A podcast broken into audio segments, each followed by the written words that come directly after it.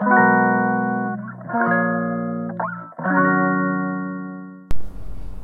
んばんは。ヨガじゃない話。倉本々子です。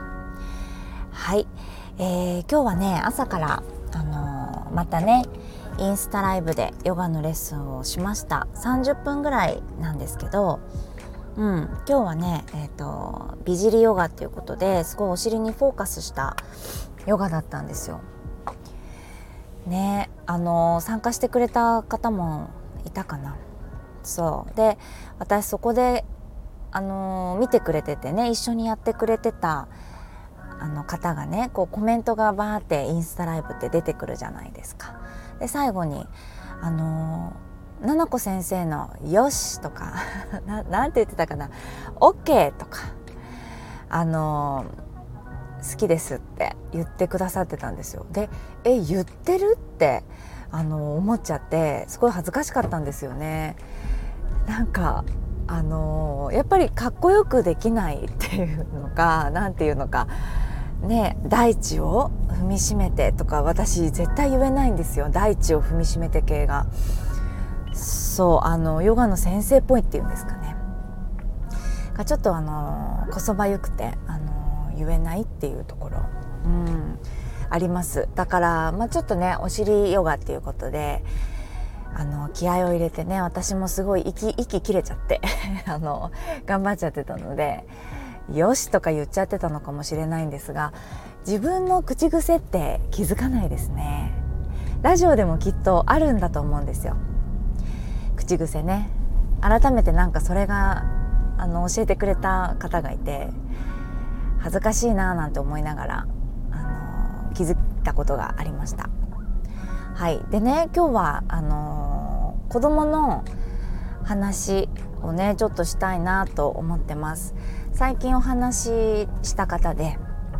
あのお子さんのね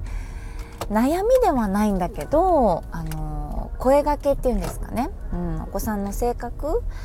とやっぱりママの声のかけ方っていうのでどうしたらいいですかねっていうお話をね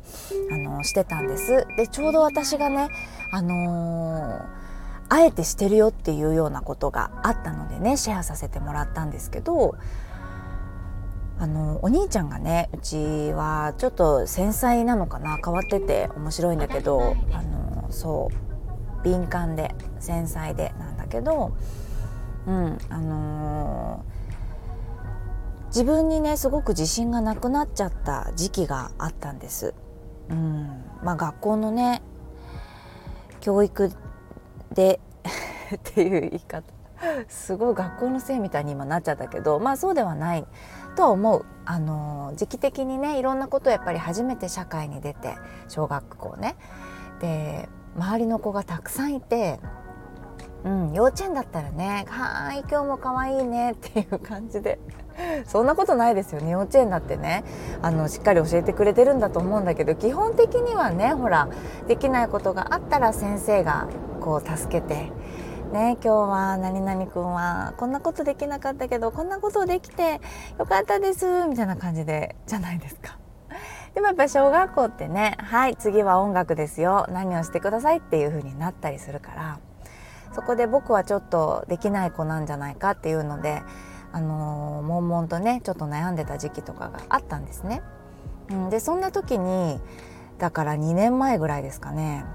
私も自己肯定感っていう言葉に、あのー、すごく気になってねそこからいろいろ勉強したりしてたんですけどそんな中でねお母さんがしてあげられることっていうのが私はねあのその専門の方に教えていただいてなるほどねと思って実践してすごく良かったのが失敗を見せるっていうことなんですよ。あのいると思うんですよ。どうですか？皆さんのお子さんも。すごいしっかりしてたりとか。私もそうだったんだけどしっかりしてるねって言われたりとか。なんかわかんないけど親戚とか。まあお母さん自身も言ってるかもしれないけど。ねあの褒められることっていうのがしっかりしてる。ね、ちゃんとできるとか間違えないとかわかんないけどそういう子ってやっぱり間違えたくなかったりとか完璧にできない自分はダメだとかって思っちゃう。でイライラしてそのイライラっていうのが幼稚園のね小さい時だったらわーとか泣いてねどうにかなってたかもしれないけど小学校に上がってくるとねわーとか泣いたりってあまりなくなってきたりこの自分の感情が何なんだろうっていうふうにこう黙り込んだりとか、うん、違ったところでこう八つ当たりのように感じたりとかねあると思うんですよ。その中の一つでやっぱり思うようにできない、うん、っていう自分をちょっと責めてしまったりとかっていうことがあるのかなっていうお子さんとねお話ししてしたんですけどのお母さんとね。そうでえー、ママがこれだけ失敗してるっていうのとかも私はすごい見せちゃっててというか見えちゃってるんですけど見せちゃっててあとは忘れちゃうっていうこと。じゃあお兄ちゃんはすごい忘れちゃうんです。鉛筆がなんでなくなってるのかわからないって相談されたんですよ。僕はね気をつけているんだけどいつ落ちてるかわからないんだよって。だそれは困ると。直したいって言ってくれたんですよ。そうかそうか。うん。それはね、うん、困ったねと、うん、鉛筆がいつなくなってるかちょっとわからないと困っちゃうし分かっておきたいよねって。あとはあのー、なんだろうな予定を忘れちゃうとかっていうのもあるみたいで。うんうん。でそういうことに関しては予定に関してはねあの実際にスマホのスケジュールっていうのをあの見せてあげて私が。そう。で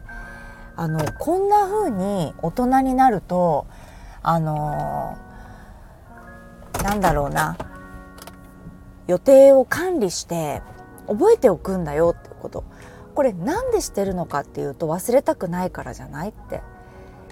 うん、いつ誰と会うとかねどんなお仕事をしてるするっていうのもあのー、書いとかないと忘れちゃうんだよねって特にさママなんてさってあの書いてても忘れちゃうわけって。手帳に昔書いてたんだよって書く手帳に。でもね書いたらなんか忘れちゃってだから携帯にしたんだみたいな。常に持ってないとさ忘れちゃうし携帯に書いたって忘れちゃう時もあるんだよみたいな。あ大人になったらそういうふうに忘れなくする努力っていうのもしていいんだなって大人だってしてるんだからさって。だから例えばこのプリントを持って帰んないと今日みたいなことは書いて覚えたっていいんだようん、どこに書くみたいな。その筆箱の内側がいいかなとか。それも自分で選ばせてあげてどこが一番こう覚えておけるかみたいなところをあの提案してね決めさせてあげる。うん、ここにあったからよか。で本人なりもあるんですよ。そのねプライドもあったの。なのであのランドセルのこう内側に貼るっていうことが嫌だったの。女の子とかに見られちゃってなんでこれ貼ってんの？みたいになっちゃって嫌だったからじゃあ筆箱の内側にちっちゃく書こうかって言ってちっちゃいポストイットを買ってあげてそこに貼ったりっていうのを一時的にしてたりとか、うん、とにかく失敗していい。うん、で失敗を防ぐっていうことミスを防ぐ方法は大人だってしてる。うん、で防いでんのに間違えちゃうこともあるけどあの死にはしない、うん、結構ママそれでも明るいでしょって。あの歯医者さんとか行くの忘れちゃう時あるでしょって。でも「あーどうしよう」とか言って「またやっちゃった」とか言ってこう電話したりしてね。でそんな時もあるじゃん。だから大丈夫大丈夫、うん、元気元気 みたいな感じで、あの、言うとちょっとねほっとしたりするんです。うん、っていうお話をしたら、あの、そのお母さんがね今思い出してみるとママが嫌いな食べ物何だった？っていうのすごく何度も聞かれてましたって言ってたんですよそのお母さん。であの、っていうのは食べれなかったけど例えば今食べれるようになってるとかね。すごくママって食べるのが遅くておばあちゃんに怒られてたんだみたいなことを何度も聞かれるからまたかいって。ちょっと思ってたけど今考えればすごくその自分が不安になってた時とかにママの失敗だったりできないことっていうのをちょっと知りたかったのかなって思いますっていうふうにねあの教えてくれたんです。でその方がね素晴らしいなと思ったのがそれを自分で経験してみて今回あのー大人でもね失敗も何回でもこう受け止めてそしてチャレンジする、うん、大丈夫だったじゃんっていう。失敗しても別に大丈夫だったし何回でもチャレンジ大人だってできるよなって思いましたっていう風にね言ってたのがああ素晴らしい気づきだなじゃないけど。うん素敵だなっていう風に思いました。ねどうでしょう。皆さんなんか子供のちょっとした言動だったりとかってないですか？いつもこれ言うなとか。そこにねちょっとアンテナを張ってみると面白いのかなと思ってて。今日また別の方のお話でねあの自分のエネルギーチャージの仕方を知ってる子がいるっていう、うん、いうふうに話してるママがいて上の子はねあの自分のストレスケアとかってちょっと分からなくってなんだろう機嫌が悪いなっていう日がすごくあったりとかするんだけど下の子がねって「ママ膝の上に座らせて」みたいな「抱っこして」とか小学生だけど言ったりとかね。あとはなんだろうな頭マッサージしてとか絵本読んでとかぎゅうしてっていうのを言ってきてこう必要なものを欲してくるっていうのかな言葉に出して。それがこうなんか感覚でできちゃってる子っていうのがいるんだと思うんですよ。でそう考えてみるとうちの下の子も、あのよく言ってくるんですよ。とにかくね見てほしいんですよ私に。すごいでんぐり返しができるからね俺は。見てくれみたいな。で見るみたいな。うんいつもと同じでんぐり返しなんですよ。うわーなんかすっごいね今日は丸まってるみたいな感じで適当なこと言ってんですよ。自分も面白がって私もね。でももうニッコニコの笑顔でとにかく嬉しい。あと俺の折り紙を見てくれとか折ってるところね。見てくれとか。イルカのショーが始まるよとか。なんかお風呂でこうイルカのショーが始まるからそれを見てくれとかね。言ってきて。ああだから見てほしいんだなって分かったりする。ね。でもそれって私もなんとなくねああ見てほしいんだなってこの子はあのすごく見てほしいんだなってだけ思ってたんですよ。でもそのママっていうのがその一緒に要は心理学を学んでる仲間なんだけどエネルギーチャージしてるんだよねその子もって。そうかそうかって。でうん私も2人ともねこう子供がいてやっぱり求めてくることとかも違かったりとか